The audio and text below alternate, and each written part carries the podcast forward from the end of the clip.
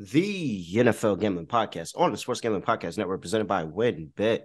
WynnBET is now live in Arizona, Colorado, Indiana, Louisiana, Michigan, New Jersey, New York, Tennessee, and Virginia. From boosted same game parlays to live in game odds, WynnBET has what you need to win. Sign up today, get a hundred dollar bet when you bet a hundred dollars at sportsgamblingpodcast.com slash wynnbet. That's sportsgamblingpodcast.com slash W-Y-N-N-B-E-T. State restrictions apply.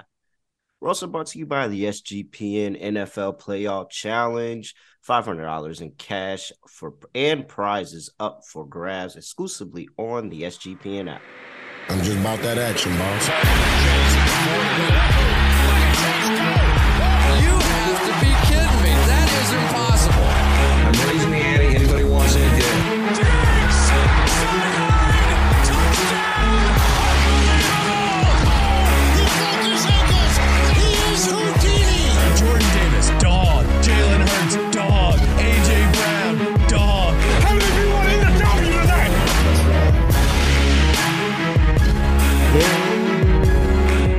sir. Playoff football is back. You know me, you know the voice of the guy. It's me, really real, Villain Real Terrell, Furman Jr. at your service.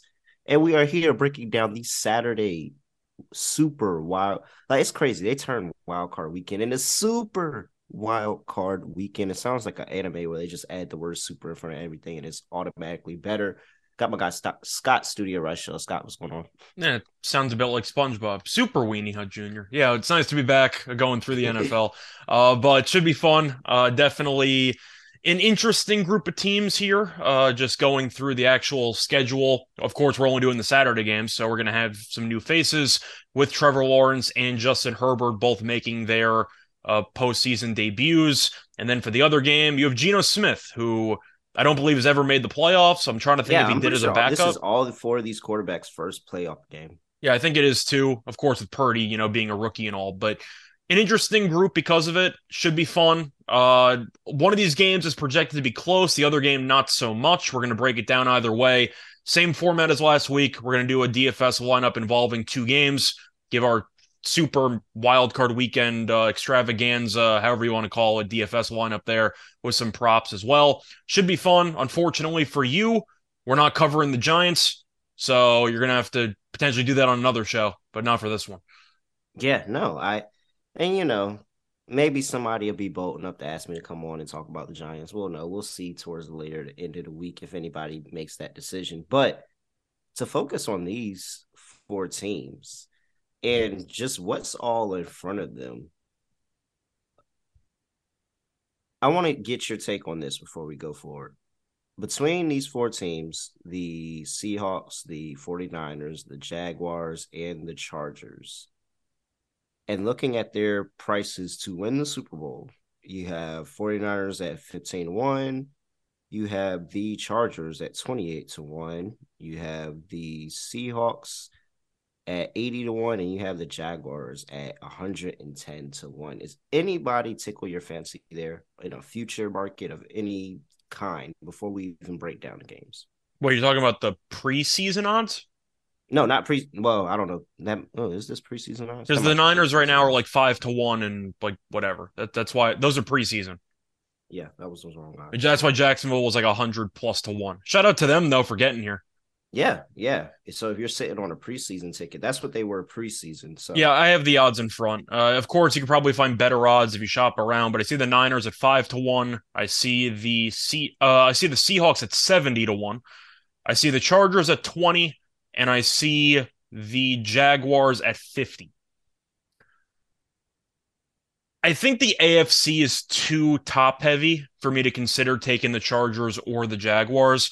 The Chargers I'd consider, ironically, if they had like Doug Pederson as their coach, but I'm not going to pick Staley to win a Super Bowl with him having to outlast the Chiefs, the Bengals, and the Bills. I don't see that happening. So I'm not picking the Chargers. The Jaguars, I'm not picking either. I like what they've done.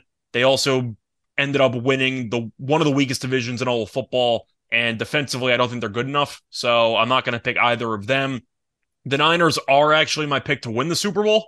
So I guess I don't I don't think there's much value potentially at five to one because just because I'm picking it to happen doesn't mean that the odds are definitely fair or even just a good deal. I, am not sure five to one's a good deal or not. You still have to travel most likely to Philly at some point, and that could always be a bit of a doozy. Mm, uh, I think you'd be. I think it'd be all right.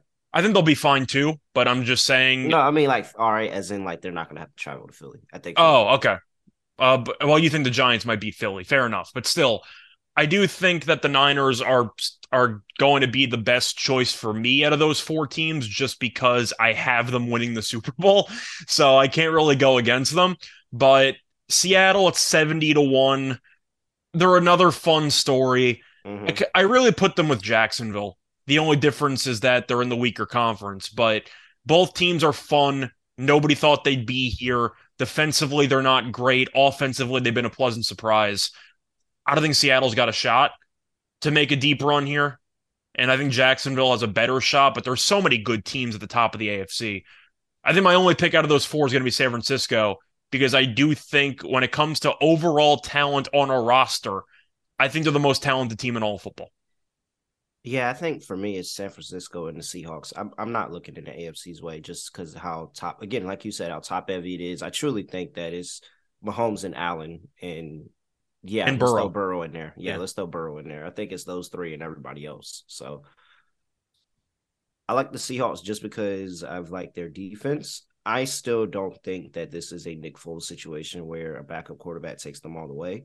But I think the better future that I like and that I would probably place is I probably place a future on both of these two teams uh, to at the very least make the NFC uh, win as the NFC championship winner. That's what I'm trying to say. As the winner of the NFC championship, that's 31 to 1 for the Seahawks and that is 2 to 1 for the 49ers. And it's just more of get to get me to the game. If you get me to the game, then I feel like I have one side if it's the 49ers, there's a good chance that that's probably not going to be a two to one dog, no matter who they play. Yeah. Whereas if I have the Seahawks, then I have a perfect hedge opportunity against whoever else it is. Because if you look at this, the winner of this game, more than likely, unless it's Seattle, if it's Seattle, they have a trip to Philly. But if it's the 49ers, more than likely they're going to have a date with either Tampa Bay or Dallas. And I like their chances in that game. So uh, if I can get an NFC championship ticket on either one of those two teams and one side just makes it to the game, I feel instantly better about my chances. So I'm going to give Philly like. a little bit more credit than you. I think Philly's got a decent shot to actually make it to the NFC title game. Yeah, but, but that's on they're on a different side of the bracket. Well, at least with the 49ers, there's no running into Philly before the championship game. Oh no, not at all. Uh, I, I'm just saying I think Philly is a I think they got a pretty good shot to have a home game in the NFC title game. The only difference is I, I don't like how Philly ended the season. They had a couple injuries here and there. They really didn't look good against the Giants either in week 18. They took their foot off the gas and the game got competitive late. But I still like the Niners in that game. Philly fans, including Sean, if you listen to the show, I know he's going to be mad at what I'm about to say. Am I wrong for still being skeptical of, I don't want to say Jalen Hurts, but the current situation with the offense, with Hurts's lack of playoff resume, the shoulder concern, and also Sirianni's lack of playoff resume, and Lane Johnson now being injured. They really have a lot of question marks, and I don't like how they answered some of those questions in the final couple games. I just I have I'm not buying any stock in the Philly. Like I'm not buying any stock in the Philly. I think that there's a good chance that Philly could be one and done in the playoffs just because of the fact that you're going in with the quarterback that's played one game out of four out yeah. of out of a month. He's played one football game, and that was last week. So I mean, I I don't like that. And you're missing your right tackle, your all pro, all world, future Hall of Famer right tackle. He's expected to play, but I don't know at what strength he's going to be at because he clearly needs surgery. So he might be at like 30 something percent. If health. they put him out there, it's because they're desperate. Yeah, they are. But the I believe the initial plan for Philly was make sure Lane does not play the final two games take the buy, assuming they would get it, and they did. And then he would play severely compromised moving forward. I think that's the plan, they're going to stick with it.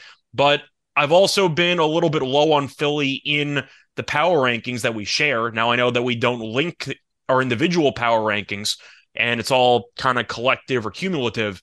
I've had Philly lower than most people just because I acknowledge the fact that they've had one of the easiest schedules in all of football they've been favored in what, like 17 of 18 games? And the one Yeah. exception was Minshew being injured against Dallas. They've been favored in like every game this season.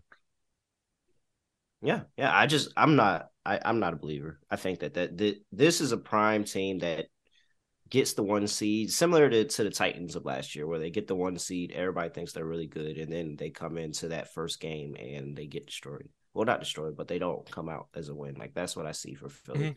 And that's why it makes me feel like I feel comfortable. All right, we're gonna get to the game breakdown like really in two seconds. Let me say this last thing. I feel comfortable with Pete Carroll taking Geno Smith on a run. The one I- I concern I, comfortable have with with Seattle, uh, in addition to the issues I have with the run defense against the Niners in the first game, which is potentially a disaster, we'll get into that in a little bit. You compared it to Foles or maybe the situation there. People forget that Philly still had a bunch of home games. They had home field throughout the entire playoffs. So they were able to rely on the home crowd, which resulted in that beatdown against Case Keenum in Minnesota, which feels like so long ago in the NFC Yep. title game. Seattle is known for their 12th man home field, and they're not going to have that at any point in the playoffs. I think that's really the deal breaker for me. We, people can mention Foles or some Cinderella quarterbacks who can lead a team. Having a home game or two in the playoffs definitely helps ease the nerves, especially when your home field is as big of a deal as Seattle's is, and they don't have any home games. I, I don't think they're going to be capable of going on the road several times over and beating some elite teams or very good teams. So I'm a little bit out on Seattle, but once again, you mentioned it's 31 to 1. I'm not going to roast you for taking a serious long shot. Yeah. All right, let's get straight into our first game. We have the Seattle Seahawks going to play the San Francisco 49ers. Total, well, the line is set at minus nine and a half for the San Francisco 49ers. Total set at 42 and a half. Weather in the Bay looks like it's going to be rain.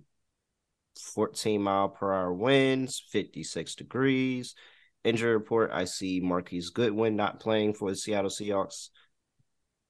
Uh, let me see if I can find anything else because that didn't really have anything. There are rumors that maybe Eskridge would come back, but it seems unlikely, and he didn't have much of a role in the offense anyway. So you're probably looking at Treadwell as the third wide receiver for Seattle. Yeah, uh, let's see here. We have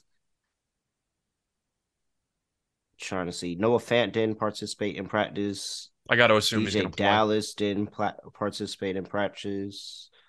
Uh, let's see here. Bruce Irvin was limited in practice. Phil Haynes did not part- participate in practice. Tariq Woolen did participate, full participant. Kenneth Walker was a full participant. Tyler Lockett was a full participant. Let's see here. Nick Bosa didn't participate in practice. It's still early, so it's kind of hard to give you a. We know he's going to play anyway. Like it, Yeah. it's it's playoff. It's really just you know a matter of sucking it up if you're injured. But Bosa, with his injury history, I'm not surprised the Niners are going to give the eventual Defensive Player of the Year award winner some extra time to heal. He's not missing the game. I mean, that's not a question. Same thing with McCaffrey, who's like questionable, but you know he's obviously Yeah. going to play. McCaffrey, Armstead, Greenlaw, and Kinlaw are all limited. You can all you can barely like I think everybody's gonna play. Of course. Uh, they're just buying him extra rest time. Why would you make your best players practice and potentially re-aggravate something when you don't need them to? All right. San Francisco 49ers swept the series this season 27-7 in San Francisco back in September. And that was the game that they lost Jimmy Garoppolo, not Jimmy Garoppolo. They lost Trey Lance and Jimmy Garoppolo came in, won the game. Next game was in December 21-13 in Seattle. That was a Thursday night game. Yep. I mean, you're getting nine and a half here. Are you laying nine and a half in a playoff game? Uh, I, I think I am, to be honest. I've been so high on this Niners team for so long. And Mhm. when Purdy really showed that he's fully capable of leading this offense or not just totally messing it up, they're my pick to win the Super Bowl. Like, I think that they're the most all around, the best all around team in the league. And I don't really think it's that close. I think there's flaws with a bunch of teams in the league, and the Niners really don't have many besides Purdy. And you're wondering if he's going to blink at some point and potentially fall apart. I think the Niners are constructed to perfectly demolish Seattle. And the problem that I really have involves the offensive and defensive lines. You mentioned that Irvin's banged up for Seattle, but in general, Seattle's defensive line not great, which is a big reason why teams have run it down their throats all season long. The Niners won the game on Thursday night by eight. They were up double digits for pretty much the entire second half. And then Seattle had a quote unquote garbage time touchdown there on the final drive. But Seattle, I think, entered the red zone one time in the entire game. They did not enter the red zone for the first 56 minutes of the game. It's the 49ers dominated. They also had a pick six that got called back on a roughing the passer call, which was controversial, which I disagreed with. But mm-hmm. this game, that could that game could have been a lot uglier. And the Niners had a lead. They decided to take it easy and try to run it down their throats and just milk the lead as much as they could. And as a result, they ended up winning by eight. The Niners at home, I think, are, of course, really good at home. I mean, it cannot be overstated how good they are at home. But I think the defense is great. The uh, Seattle's offense has really struggled the last month or so, and scoring 16 in regulation against the Rams doesn't exactly instill much confidence. Geno could throw a couple of picks in this one. The Niners, I just think, are so good. I understand the argument. It's the third time this season that they've played against each other. They're division rivals, obviously, and you don't really want to lay roughly double digits in the third meeting. But I think I have to. Like, I really just think Seattle is not very good. And props to them for getting in. They did what they had to do. They got a little bit of luck there with the Lions beating Green Bay. But the Niners are just a machine in my eyes, and I think they're going to run it down their throat. And Purdy's built a lot of confidence recently, and even Shanahan's built confidence in relying on Purdy. Samuel's back as well. They're basically fully healthy offensively. Even got Elijah Mitchell back last week. The Niners are just such a good team, and I get you can make an argument that San Francisco might just take another lead, coast again, and win by like seven. But I'm going to ask you this do you think the Niners are perfectly built to be Seattle's kryptonite? Because it really feels that way.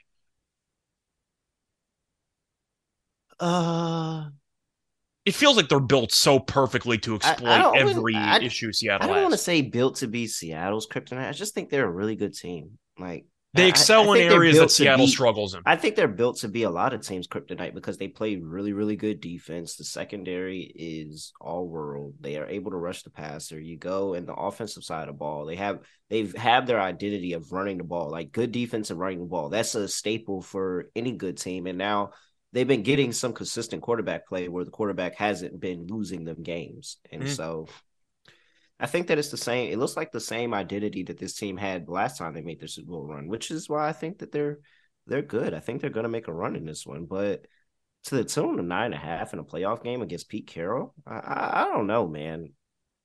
Pete Carroll took Russell Wilson to the Super Bowl. Like that, that I feel like that has to go in there somewhere. And I feel like this is a spot that he gets his guys up for. Like, you well, really, I think okay, everybody. Hang, hang on a second. Hang on a second. I'm gonna have to stop you there for a second. When you say Pete Carroll took Russell Wilson to the Super Bowl, what does that mean? Because Russell Wilson was a top ten quarterback in the league for like a decade. Mm, no, it means that he sucks. Now he does. All, and that we were all we were all confused by the glitz and the glamour. And I, I know what I watched was with Seattle. Russell Wilson was easily a top five quarterback in the league. But like I, am going to push point back that there, I'm making. But... The point that I'm making though is the fact that Pete Carroll is a great coach. Like he is, yeah. he is a good coach, mm-hmm. and so. Do I think that he's going to sit here and let his team get blown out in their in their first playoff game as a seven seed going to play a division rival in the rain? I, I don't think so. Like I don't think so. I think that the defense is going to be opportunistic as they've been all season. They've uh, almost average an interception per game. And I think that this is a spot where the defense steps up, a secondary that is very underrated and actually has some playmakers and been making plays throughout the course of the season. I think that they get up for this game. I don't know. I, th- I just think nine and a half is too much. I'm taking the nine and a half with Seattle. My favorite play is the under. 42 and a half, just for the record. Yeah. But I don't think yeah. Seattle does anything. And you talk about the weather, there's wind and rain we're both going to say that favors the Niners, correct? Because they want to run the ball anyway. They have the best run defense in the league, or technically Tennessee, but they're neck and neck for one and two. Yeah, yeah I think that, but it also offers Seattle what they prefer to do. And you know, Pete Carroll is always going to run the ball, like well, except on the goal line, but he's always going to try to give his running back touches, touch, touch after touch after touch. And I think that Kenneth Walker can exploit the 49ers defense a little bit. Like I think you give him enough touches and he gets going that this can be one of those grinded out. Both of these two teams are struggling to get points over the course of the entire game type of game, and nobody really has a double digit lead. It may not feel like the 49ers are ever going to lose the game, but when you look at the scoreboard, it's never like they pull away either. That's how I see this game going, where the whole game you're sitting here and you're watching, you're like, oh, the 49ers are going to win in the end, and they probably do, but it's not to the tune of over 10 points. I, I think that the two main plays that I like, even though I do like the Niners minus nine and a half, I'm a big fan of Seattle team total under 16 and a half. The number's too high. They've scored less than 14 points in each of the two games in the regular season. The weather is going to suck, and we know the Niners are great against the run.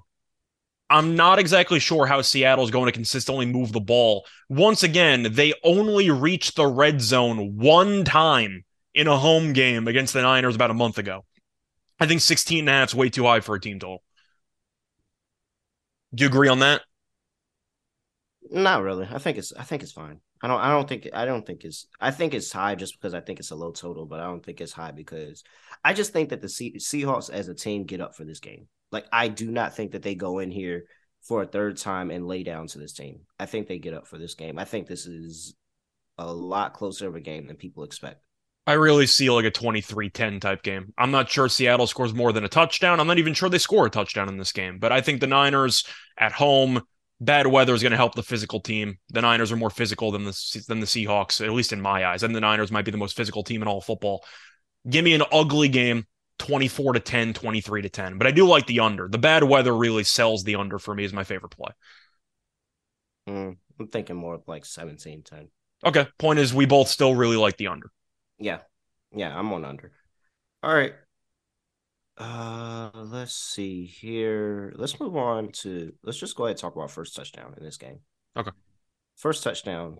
Uh what you got? So I got four choices here. Uh, I got three for the Niners and one for the Seahawks. I thought about doing all four Niners, but I decided not to be that rude to Seattle. So first touchdown, I'm going to go with Aiyuk at 10 to 1. He's been a constant target in the red zone, and I do think that he could. He's he's been one of one of uh, Purdy's favorite targets in the red zone. Kittle gets all the publicity because he's had like seven touchdowns in the last four games, but Aiyuk's definitely been involved in the red zone. My favorite play for first touchdowns Elijah Mitchell at 14 to 1. The Niners have always tried to get physical running backs touches on the goal line. And you're looking at McCaffrey and how he had to embrace that role. But we even saw Jordan Mason uh, get a lot of red zone work there with McCaffrey uh, and them kind of splitting touches. Mitchell had a touchdown last week. He's constantly used in the red zone, which annoyed me as a McCaffrey fantasy owner. And then Mitchell got hurt, so I didn't have to worry about it. But 14 to 1 for Mitchell, I think Mitchell's going to get a decent amount of run in this game. He looked good. He only played 10 snaps last week, but he had five carries for 55 yards and a touchdown. He looked good. I think Mitchell at 14 to 1 is worth a look as well. Uh, I got Jauan Jennings at 28 to 1, another big body receiver. I'm trying to pivot off of Kittle and Samuel and McCaffrey. So give me Jennings at 28 to 1. And my one Seahawks going to be Tyler Lockett at 16 to 1. All right. Do we overlap on any of those? Uh, not really. Okay. I'm going both defenses. Give me San Francisco at 26 to 1, and I will take Seattle at 40 to 1. For clarification, are you including special teams or you're only going defense? Uh these these prices did not have special teams Okay. up there.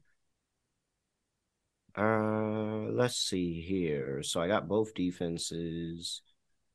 I'm going to go with where's my guy? Uh Kyle Kyle what did, what did you say Seattle's defense was? 40 to 1.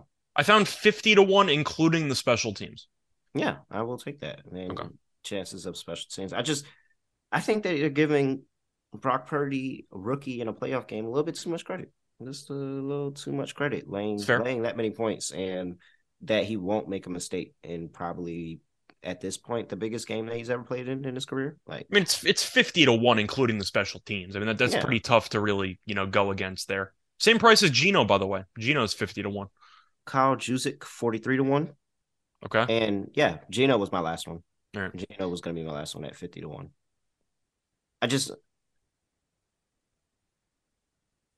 I I really like Seattle for first touchdown because I really feel like all these prices are inflated. And we saw Arizona score the first touchdown against San Francisco last week. It was a trick play. It was a fancy Yeah. play to AJ Green, but you never know.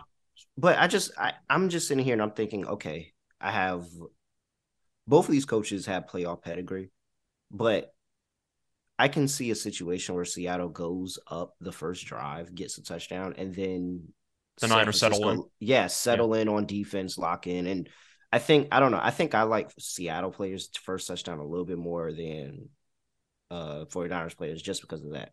And plus Purdy, again, I know they're probably going to run the ball most of the time, but he's still a rookie. He's still, you know, a big moment, all that. Like, it's going to take a little bit to settle down into the playoff game. All right. Before we get into the next game on the schedule, got to talk to you about the official sportsbook of Sports Gambling Podcast Network, and that is WynnBET. WynnBET is now live in Colorado, Indiana, Louisiana, Michigan, New Jersey, New York, Tennessee, and Virginia.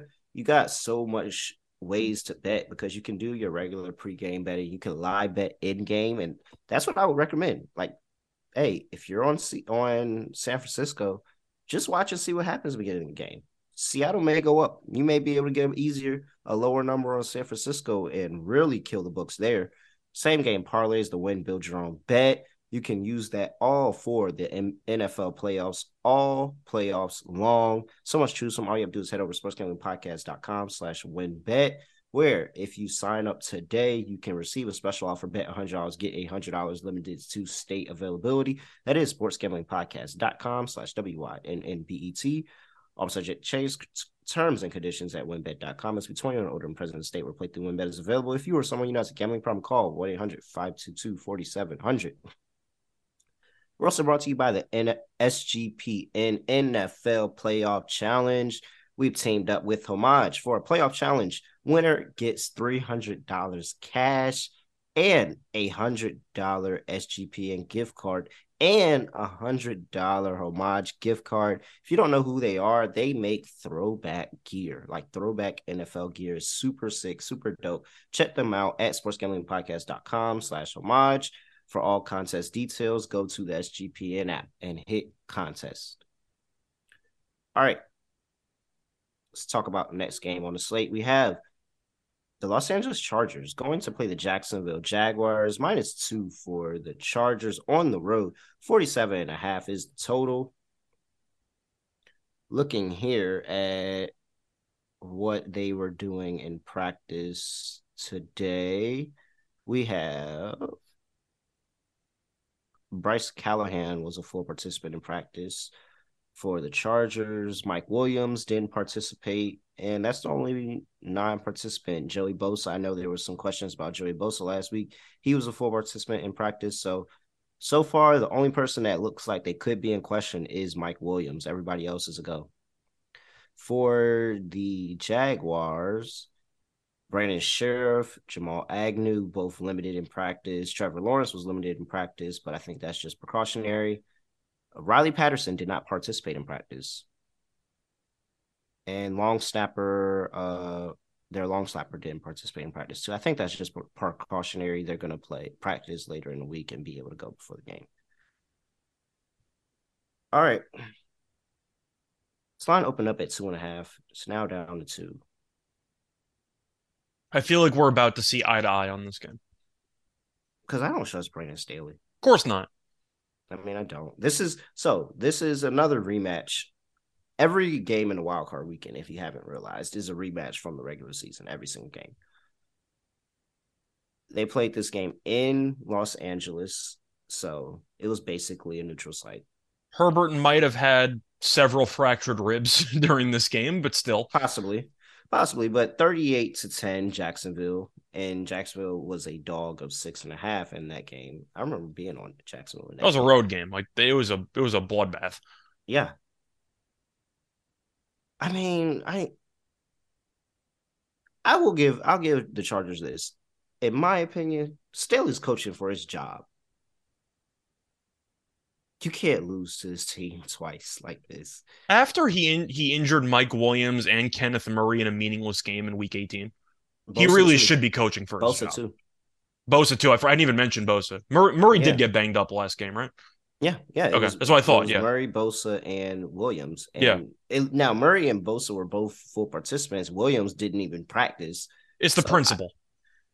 It's not, it's not about the actual injury. It's about the principle. You used your I- starters in a game and got them hurt. yeah, everybody says, you know, you should everybody has a different take on it. Like play your starters, don't play your starters. And every everybody's gonna be on one side until the other the worst thing happens. And the worst thing did happen. They lost a couple of starters in that last game. So I think I think Tampa basically did it right. You use Brady for a quarter, and then you basically pull everyone. Like I think a quarter is fine. A half, that's fine. He had Keenan Allen in the fourth quarter. Like what what are we doing here? Like what what is I don't know what the hell he was doing. Keenan Allen's catching touchdown passes from Chase Daniel in the fourth quarter. Like, what is happening? Yeah, I, I have no idea what was going on there. I was actually kind of pissed because I was playing against Keenan Allen. Um, Oh, that's right. Did you win your fantasy league by the way? I did win the Congrats. fantasy league. I I did. Thank you very much. Uh, so uh, two two fantasy league championships this year. Won my dynasty league. Won the Rashad Jennings fantasy league. So we're we're I'm currently trying to work with him and one get paid, two get him onto the podcast because that was the agreement that we set out. If I won the league, uh, back to this game, man. I understand. I understand that, you know, we talk about AFC South worst division in football, all that. I don't think these two teams are on that far different sides of the spectrum. I don't think the Chargers are good. I've been vocal that I don't think the Chargers are good. I think that they are decently to subpar coached. He Yeah. makes very questionable decisions at very key points in the game. And I think that ultimately probably is what d- does them in here. The defense is not good. They've been banged up all year. This ha- didn't get any better last week. So, but banged up all year. And I mean, why do I not think that this is just going to be a crazy shootout? I, I'm leaning to the over as well. Uh, the only other argument would be the Chargers really don't let Herbert throw the ball downfield ever. So offensively, they might just struggle a bit if Williams is banged up and they have to kind of nickel Yeah. and dime it down the field. But Keenan, Yeah, but- Keenan's but looked very For good. fact, he's going to get like 50 attempts. He should, uh, especially since Jacksonville's secondary is not very good. And Keenan's been cooking. I think he might be in line for a big game. Ekeler as well in the passing game. I like the over as well. I thought we would see eye to eye on this game. We do. I got to like Jacksonville here. Besides the fact that the Chargers we don't trust, you're going to give me plus money with a home team against Brandon Staley? Like, I just. I, A home team? They have to go cross. First of all, they're on a short week. Let's not forget that they are actually they are losing a day this week because they Yeah, the Jaguars are not. Jaguars, yeah, Jaguars played last Saturday. Jaguars got a full week of preparation. The, the Chargers lost a day. Not only did they lose a day, but they had to travel cross country. I mean, I situationally it doesn't look good. X's and O's, I think that they're more comparable than not. I mean, I like Pederson Justin- more than Staley. That's a given. Yeah, yeah. So coaching is goes to Jacksonville. X's and O's, they may be neck and neck. I maybe Justin Herbert is better than Trevor Lawrence. I think he is, but Lawrence has definitely shown that the gap isn't as big as it was like five months ago. I think Lawrence plus Pederson equals Justin Herbert and where he's at now.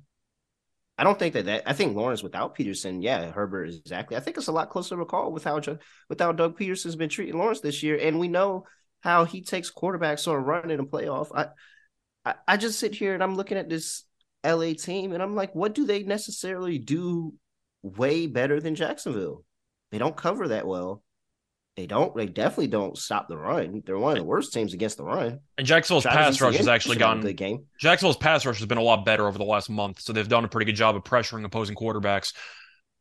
I, I mean, they lost their they lost what two offensive tackles over the course of this year, including one that was a first round pick. Like, I don't know. I I, I just think that this in a fully fully healed, I I think there is a gap.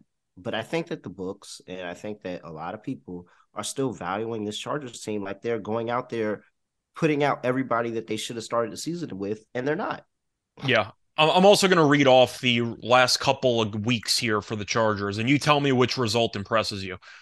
Uh, they beat the Cardinals on the road by one on a two point conversion in the final minute of the game. They lost to the Raiders on the road. They beat the Dolphins at home on that Sunday night game where Tua was like one for 11 to start the game, and they won that game by six. beat Tennessee by three at home, 17 to 14, beat Nick Foles 20 to 3 on Monday Night Football, beat Baker Mayfield and the Rams by 21, and lost to the Broncos on the road by three. Any of those games impress you over the past month and a half? No. The Miami game, maybe, because Tua was healthy. Maybe. Even that's a bit of a stretch. They haven't they haven't beaten any good teams. And even Miami was falling apart down the stretch. Like the Chargers team, they did win four or five to end the year. Tennessee lost a bunch of games in a row. The Colts were a meme. The Rams were awful. And the Broncos they lost to. Like I don't I don't like the current form of the Chargers. Jacksonville's won five straight. They've beaten some good teams. They beat Dallas. That was a nice win. They've been good at home. I think this game is basically a coin flip, as we said before. Give me the home team plus money with the better coach. I think that's a great deal. So give me Jacksonville plus 110, and I like the over as well. Yeah, I'm all over Jacksonville. Mhm. And I, I feel like I have to be on the over. I just, excuse me. I think just Jacksonville gets out in front, and the Chargers are going to have to battle back in this game. And at that point, it'll be a coin toss that the Chargers actually find a way to get it done or not. But I, I don't see the Chargers settling in after a short week on the road cross country. Literally, probably the farthest distance you can get cross country. Like you're going literally from one coast to another. Well, I'm not sure what exactly they did. Did they fly back to LA and then go to Jacksonville, or did they go straight? No, you have to. They had. I don't know what they did, but I I'm not sure what they went did either. LA. I'm assuming. I'm assuming they went back to LA too, but I'm just Yeah. curious. All right, first touchdown. You want me to go first, or you want to go first? Uh, you could kick us off. All right. So this one I went two and two. I went three and one for the Niners last time. Now I'll go two apiece because I do think it's kind of a straight up coin flip who's going to score first. I got Kirk at 10 to 1. I can't really say no. He was phenomenal in the must win game against Tennessee. He's been their best receiver the entire season. 10 to 1, I think is a good price for easily the number one wide receiver on this roster. I got Marvin Jones at 19 to 1 as my other Jacksonville guy. I thought about ETN. It was cheap. Hasty doesn't get enough work. Thought about maybe Lawrence, but nah. I didn't want to pick Zay Jones because he's been a total non factor for the last couple of weeks. Marvin Jones hasn't really been that involved, but he's got playoff experience, and we know they're not afraid to throw him a jump ball or so in the red zone. So, or a jump ball or two. So I'm going to go with Marvin Jones at 19 to 1. My other one for, well, my two for the Chargers are going to be Mike Evans at 11 to 1. I just like 11 to 1. I think it's a good price for another jump ball receiver who might get some red zone work. If and I'm going to take plays. Gerald Everett. But what do you say? If he even plays, If he plays. If, if he doesn't, I think he's going to play because the line kind of boomeranged. It was at two and a half. Then it went to pick him. Then it went back to two and a half. So it does seem like the injury report news has been favorable to the Chargers for the last couple of days. I think Williams is going to play. If he doesn't, I'll pivot to Josh Palmer, but I'll take Williams for now. And Gerald Everett's my last one at 18 to 1. He scored a touchdown each of the last two games. Jacksonville really not good against tight ends. We saw Kunku score the first touchdown on Saturday uh, in the last game. So for me, I think at the end of the day, Kunku really showed that Jacksonville can have some problems covering tight ends. And you're looking at a spot where Everett might not be that big of a threat offensively because Parham's gotten a little bit more run in the last couple of weeks. Uh, but I do think Everett, for a guy who can be a good red zone threat, big body option, and Jacksonville's linebackers not great in coverage against tight ends, I think Everett's a very good price. Once again, a guy that scored a touchdown each of the last two games is 18 to 1 to score the first touchdown. I'll take Gerald Everett. yeah, I have Everett. So I think we we can go there. I have Everett as well. I. I didn't take Everett. Engram this time, so you won't be mad at me. Thank you for the Yeah. respect that you know that you showed there because that was very. I don't know. I just feel like I would have lost all my bets if you said Evan Engram's name. Engram burned me uh, on the Saturday game. I had him with the yards, and that didn't work out either. So he's back. I in did dog. cash that Okonkwo though. I did Yeah. cash Okonkwo last. Was that 25? Forgot To mention it. Yeah, it was twenty five to one. Yeah, very very good cash there. All right, let's keep it two in a row. So yeah, Everett and Herbert, thirty four to one. I think I see for Herbert. Okay. Trevor Lawrence, 18-1. And Let's go to for my last one. I wanted a serious long shot, and I thought maybe Parham for the Chargers, but I, did, I didn't end up taking him. I'm gonna go Jacksonville's defense for the Okay. last one. They've been very good, at, uh, especially at scoring touchdowns recently against the Yeah, Cowboys, just- against the Titans. So with, I'm not one. I I truly do think that Herbert is good for a pick six. Even Houston, But- by the way, realized they scored a touchdown against Houston too. Yeah, but I think that they they get home. That like that pass rush, as Mhm. you said earlier, that pass rush has been really really good recently, and so I think they could get home in this game. And I think that there's an opportunity for them to scoop and score, anything like that. At least put pressure on the Chargers. Like that's how they want to come out with the game. That's how they want to start intensity. They want to put the Chargers in a bad spot, especially with the defense stepping up, because this is the 30th ranked pass DVOA defense. They got to find a way to create turnovers and get them out of rhythm. So yeah, I think Jacksonville defense at 30 to 1, whatever it is, plus special teams, I think that's a pretty good look. Yeah. Uh, what was the price you said? I see 31 to 1 with no special teams. Uh, I see 30 to 1 with special teams. I think you Yeah, should so- take the special teams because yeah, Agnew's because now monster. you get Agnew. Yeah, Yeah. then you get Agnew. Like if this game started and Agnew took something back, nobody would be surprised. Yeah, most returners don't really mean anything at this point because most teams take touchbacks. Agnew's a monster. All right, let's get into our props. Three props for the two games. I'll kick things off with going back to the first game. Going to the quarterback position, I'm getting plus money, so I'm going to take it. Give me Brock Purdy throw an interception at plus 112. Okay. I mean, plus money. I'm not going to argue. First playoff start. I don't mind that. Yeah, first playoff start. We have a Seattle defense that, like I said earlier, averages almost an interception per game. In the past three games, they average actually an interception per game. And I Woolen's going to play, so that helps. Yeah. So one of their better corners are, is going to be active for the game. He was a full participant in today's practice. Time of recording on Wednesday. So I'm expecting to see three full participants as the week goes on, see him out there. And I think that it's a spot where if Seattle's run defense can step up, they can absolutely put pressure on Brock Purdy here. Like they could absolutely put pressure. I expect to see them get home. I expect to see them dial up a blitz, trying to get Purdy off his spot, off his game, off his rhythm, anything, put the rookie in a bad situation. So yeah, I like Seattle's defense to step up over the entirety of the game. I'm getting plus money for Purdy to throw one interception. I like it. Yeah. Uh, so I actually have the quarterback in the same game, the other one. Uh, but it is a minus price. It's a pretty hefty minus, but I like it. It's Geno interception at minus 150. He's had at least one interception in five of the last seven games. He threw one interception in each of the two regular season meetings against San Francisco. There's a Mhm. caveat, though. The interception in the second one, the pick six, was overturned because of a controversial roughing the passer penalty which I might be salty about because I had the Niners defense touchdown uh, on the Thursday night show with you. Yeah. So I'm a bit Mhm. salty on that one.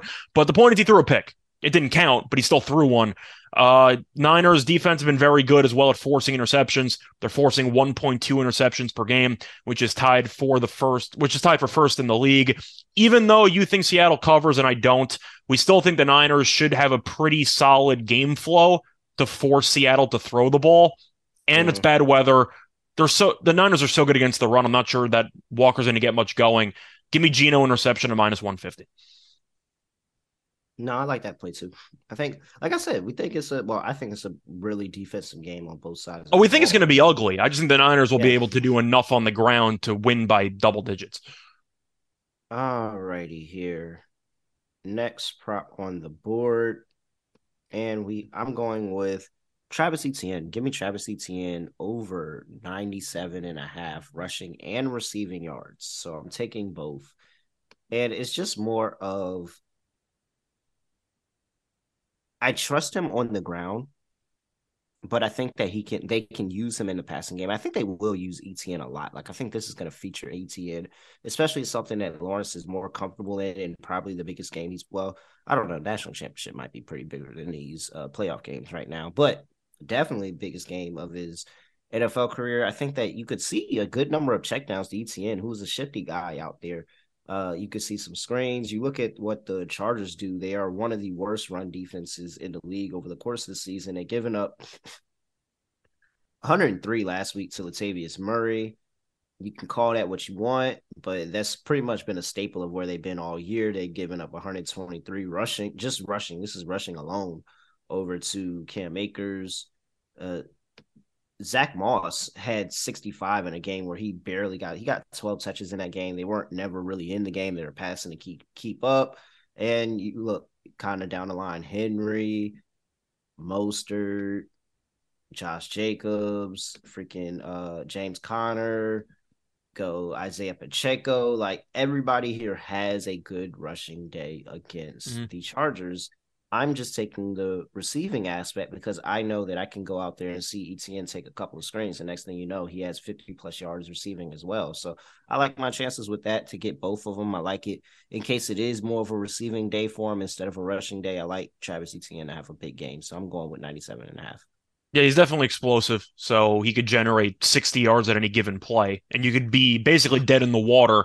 And then he breaks one. And suddenly you go from dead to winning in the span of about 20 seconds. So, yeah, I definitely can understand your angle there. I thought about ETN, decided not to. Instead, I'm going to take a play from the same game. I'm going to take Keenan Allen. I'm going to take him over 73 and a half receiving yards at around minus 114. You go mm-hmm. through the numbers, and Keenan, when healthy, has been an absolute monster. The issue is he's never healthy, but now he is. So to go through the recent games that Keenan has played in, these are the receiving yards 102, 60, 104, 86, 92, 88.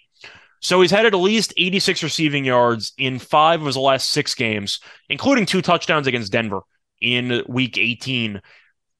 Jacksonville, I like their defense, but I really have questions about the secondary, and I'm still not impressed by their secondary. With Mike Williams being banged up, I do think that Herbert's going to go back to a security blanket with Keenan, who's still a phenomenal route runner. Like, I don't think Jacksonville can stop him. But 73 and a half for a guy that's had at least 86 and five of the last six, I think is too short. Give me the over. I think Keenan has a chance to go for a hundo. Yeah, I like that. All right. Last prop on the board.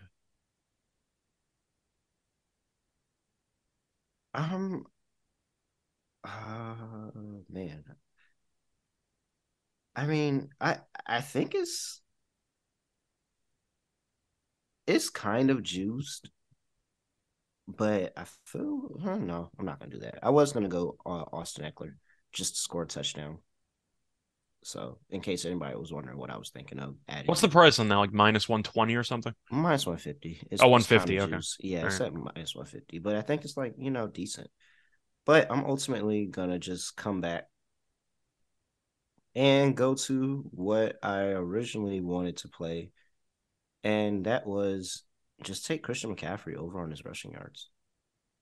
It felt very chalky. It felt like I didn't, I kind of didn't want to go there, but Christian, like, if you're if you're just thinking about you having a rookie, you're on your third string quarterback at this point in the season. You have Mister Irrelevant, and and he is a rookie starting quarterback in his first playoff game. You're not going to want to give that by the guy the ball too many times. Like you're going to want to trust Christian McCaffrey, who you traded for halfway through the season to help and take you all the way. Plus, you have Elijah Mitchell in the background. Like I, I think they're going to run the ball over thirty plus times in this game. And I, I think it's I think it might be north of 40 to be honest. yeah, like In the I bad weather too, I think they're going to run the ball all the time in this game. it, I just I was really sitting there like, man, is is 74 and a half? Like, is that too easy? Like, is that too easy for McCaffrey? Is uh, Mitchell gonna eat into that? Like, what is it that they got this so low? And I think they just got it wrong. I think Christian McCaffrey has a day where he's just effective running the ball. You know, you could have those stretches where he just has 10 plus run, 10 plus run, 10 plus run, like here after that. So yeah, CMC over 40, 74 and a half. Like it just seems a little too easy, but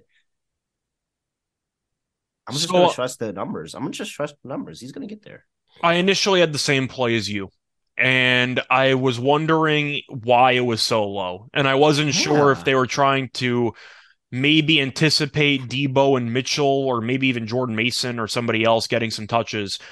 I actually ended up pivoting a little bit. I got Mitchell over 36 and a half rushing yards at minus 115. Uh, he's had at least 41 yards in four of his last five games.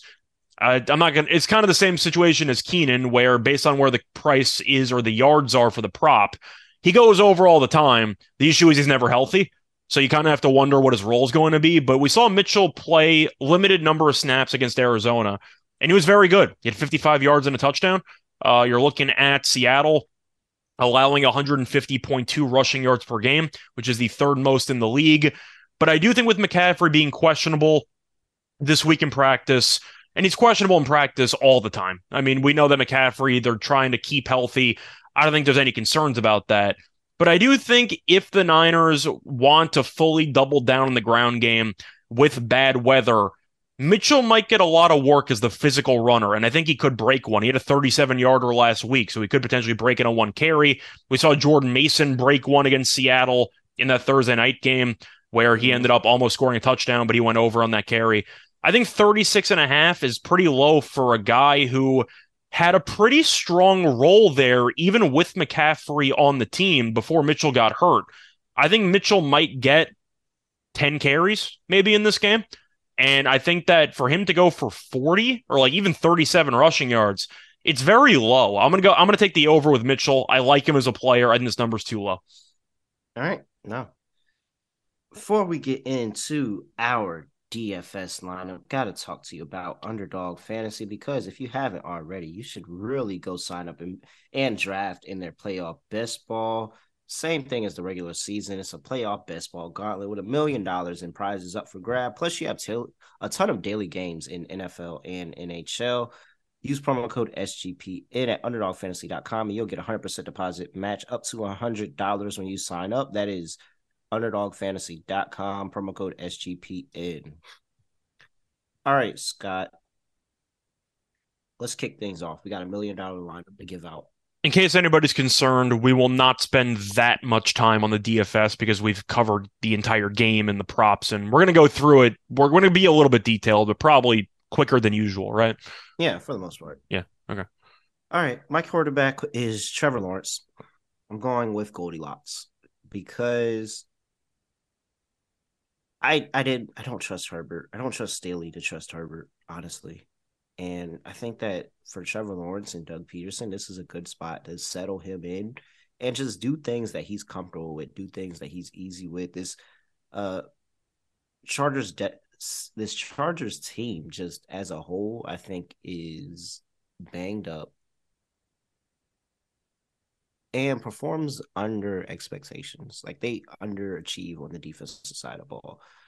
So I think there's an opportunity where if the pass rush is on that game, Trevor Lawrence can get it done on the ground. I think that he can get it done through the air and either checking the ball down. He can even he even goes downfield. He has options to go downfield with. Like I think Marvin Jones, Zay Jones, Christian Kirk, like all those are really good downfield targets for this Chargers secondary that they can exploit.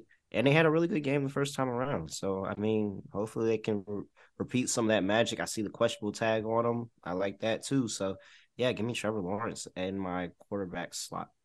Yeah, I'm not going to spend much time. I got the same guy. I got Lawrence as well. All right, what are you doing for running back? So for running back, I was going to take one stud and I was going to go with one cheap option.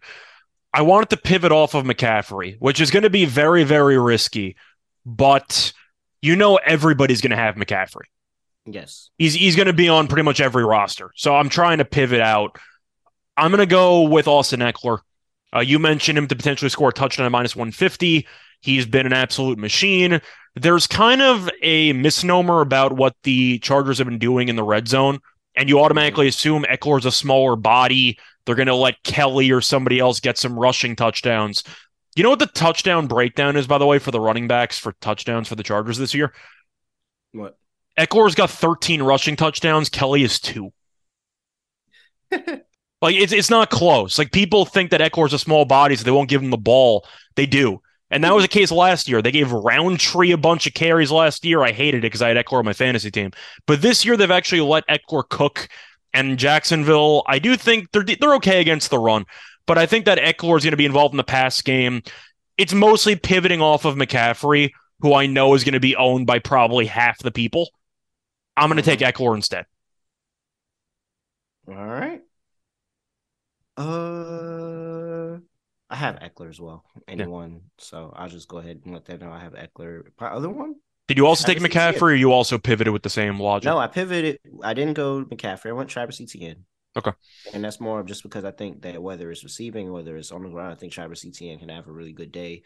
Uh, I, I've told you that this there's some soft holes in this uh, Chargers defense that I think that they can exploit, and Travis Etienne is going to be one of those opportunities to be able to do that. So I took him as my second running back. Uh, I was going to consider that too, but I kind of stayed away from ETN. Sometimes his workload is just inconsistent, which annoys me.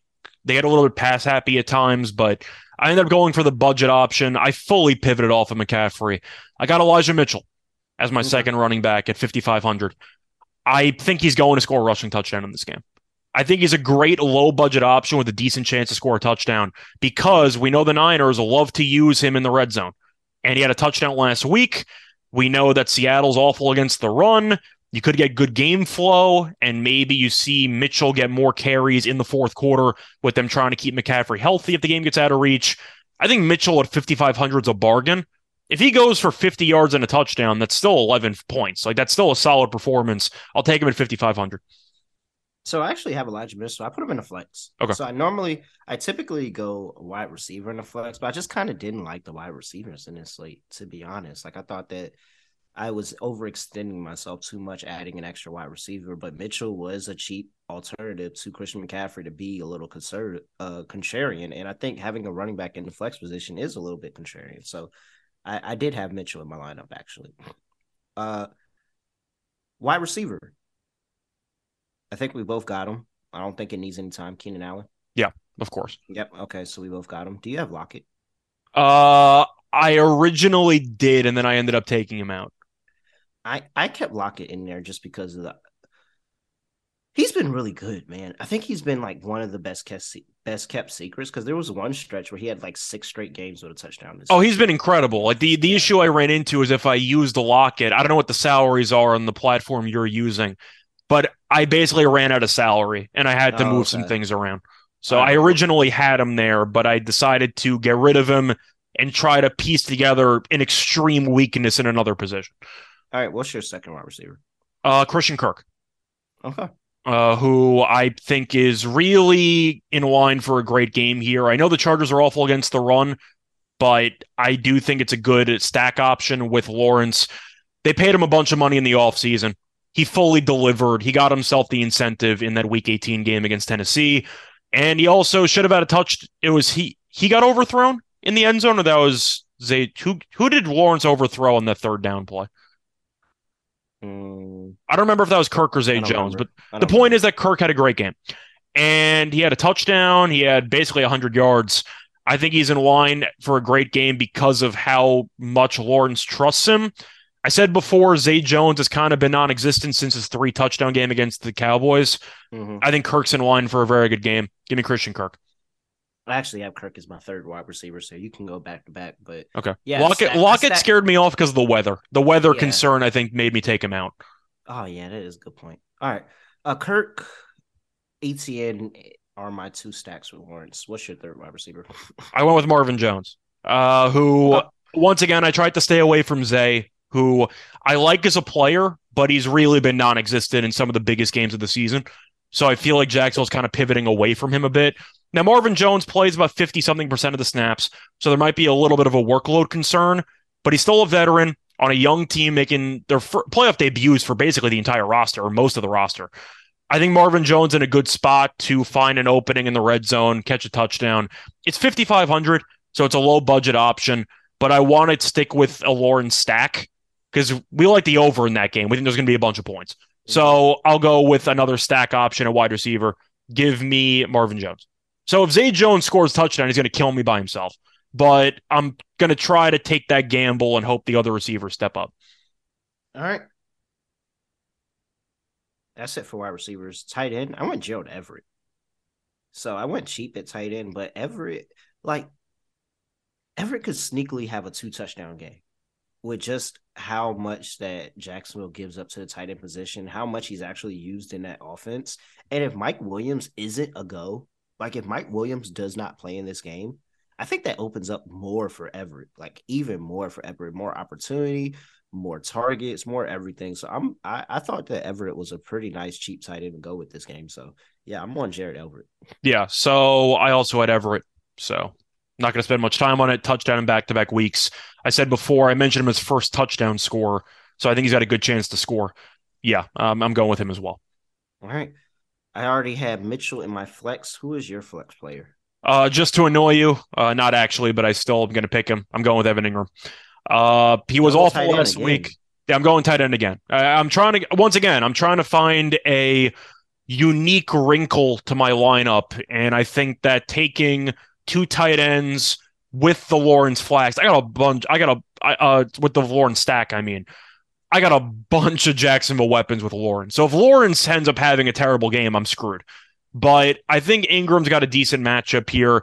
He still gets a ton of volume and actual targets, so I do think that Lawrence is going to look his way.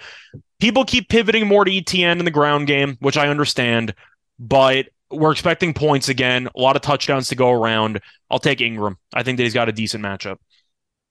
All right. And for my defense, I went back to Seattle. Ugly game, ugly weather, opportunistic defense, good head coach. It just feels like, and they're getting stars back in that defense. I think that it just feels like a good spot where I can fade a rookie quarterback and get some cheap, easy points with the cheapest defense on the board. So I went with Seattle. I went with San Francisco. I decided to lay it with the most with the best defense. I thought about maybe Jacksonville for the defensive touchdown angle, but that's a little bit too risky because we're expecting a lot of points in that game. Seattle scored less than 14 points in each of the two regular season meetings. 49ers should have had a defensive touchdown last game. Once again, got robbed there. Geno's minus 150 to throw a pick. And Seattle's offensive line, not great. So I went with the Niners because there's really a chance they just absolutely dominate and look like the 85 Bears. Like there's a chance that happens. So I went with the Niners. All right. And I have 400 salary left over. Hey, wow, Scott, I had four hundred dollars too. Let's That's go. Crazy. All right, run my team back one more time. Trevor Lawrence, Austin Ekeler, Travis Etienne, Keenan Allen, Christian Kirk, Tyler Lockett, Gerald Everett, Elijah Mitchell, Seattle Seahawks defense, and you had I have Lawrence, I have Ekeler and Mitchell, I have Allen, Kirk, and Jones Jr., I have Everett and Engram, and I have Niners defense. all right. Let's looky here. It's time for lock and anytime touchdown. For my lock,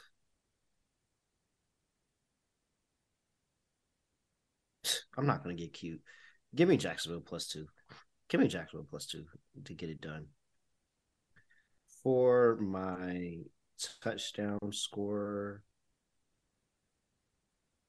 Oh man. I lost my page. I'm sorry. All right, here we go. I want to go with.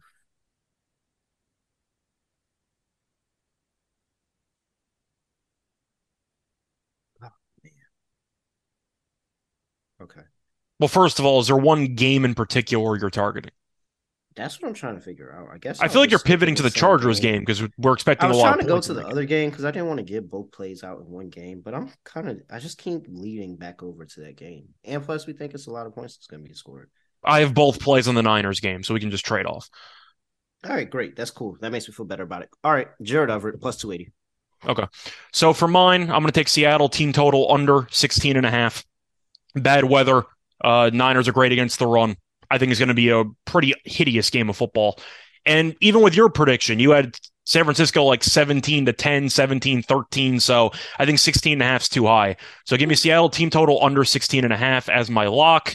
And for my touchdown score, I think it's a bargain. Elijah Mitchell plus 275. I think that's a steal. The Niners are going to run the ball a lot in this game. They like to be physical. Mitchell's their most physical running back that they have. Plus 275. He scored a touchdown last week in his first game back in about a month and a half. 275? Like, I think that's a steal. Give me Mitchell at that price. All right, anything else for people before we get up out of here? No, should be fun. Uh, looking forward to the super wild card weekend extravaganza, whatever you want to call it. Should be fun. We're back again next week to go through the divisional round. Looking forward to it. San Diego Superchargers. If y'all have never met um Decker in person, you gotta ask him to do it in person. It's actually really, really hilarious. All right. He's at Rush Radio. I'm at really real underscore underscore. Uh, we will be back next week, maybe, possibly. We got the NBA show on. Friday, so we got yeah, that. I mean, yeah, we got NBA, so you know we'll catch us on NBA. But in terms of here, we will maybe possibly be. I, I have no idea. Ask Moonoff, y'all. If y'all want to know if we're gonna be back, ask Moonoff at Moonoff at Sports Nerd eight two four, and ask him are we gonna be back next week. I don't know. Uh, I assume we are. I'm definitely gonna be back when the Giants win. I'm, I don't care whose show I'm dealing. I'm leaving here with something. Somebody's show. Yeah, I'm leaving here with something for sure, 100. percent all right, if you haven't already, make sure you subscribe to the NFL Gambling Podcast on YouTube. Subscribe to us where you listen to your podcast. Leave a review on Apple, Spotify. Follow us, SGPN NFL on Twitter. Other than that, I really don't have anything else to say. Nothing left to do. Giants are going to make a run. I'm trying to let you know. I'm just trying to going to. We got it.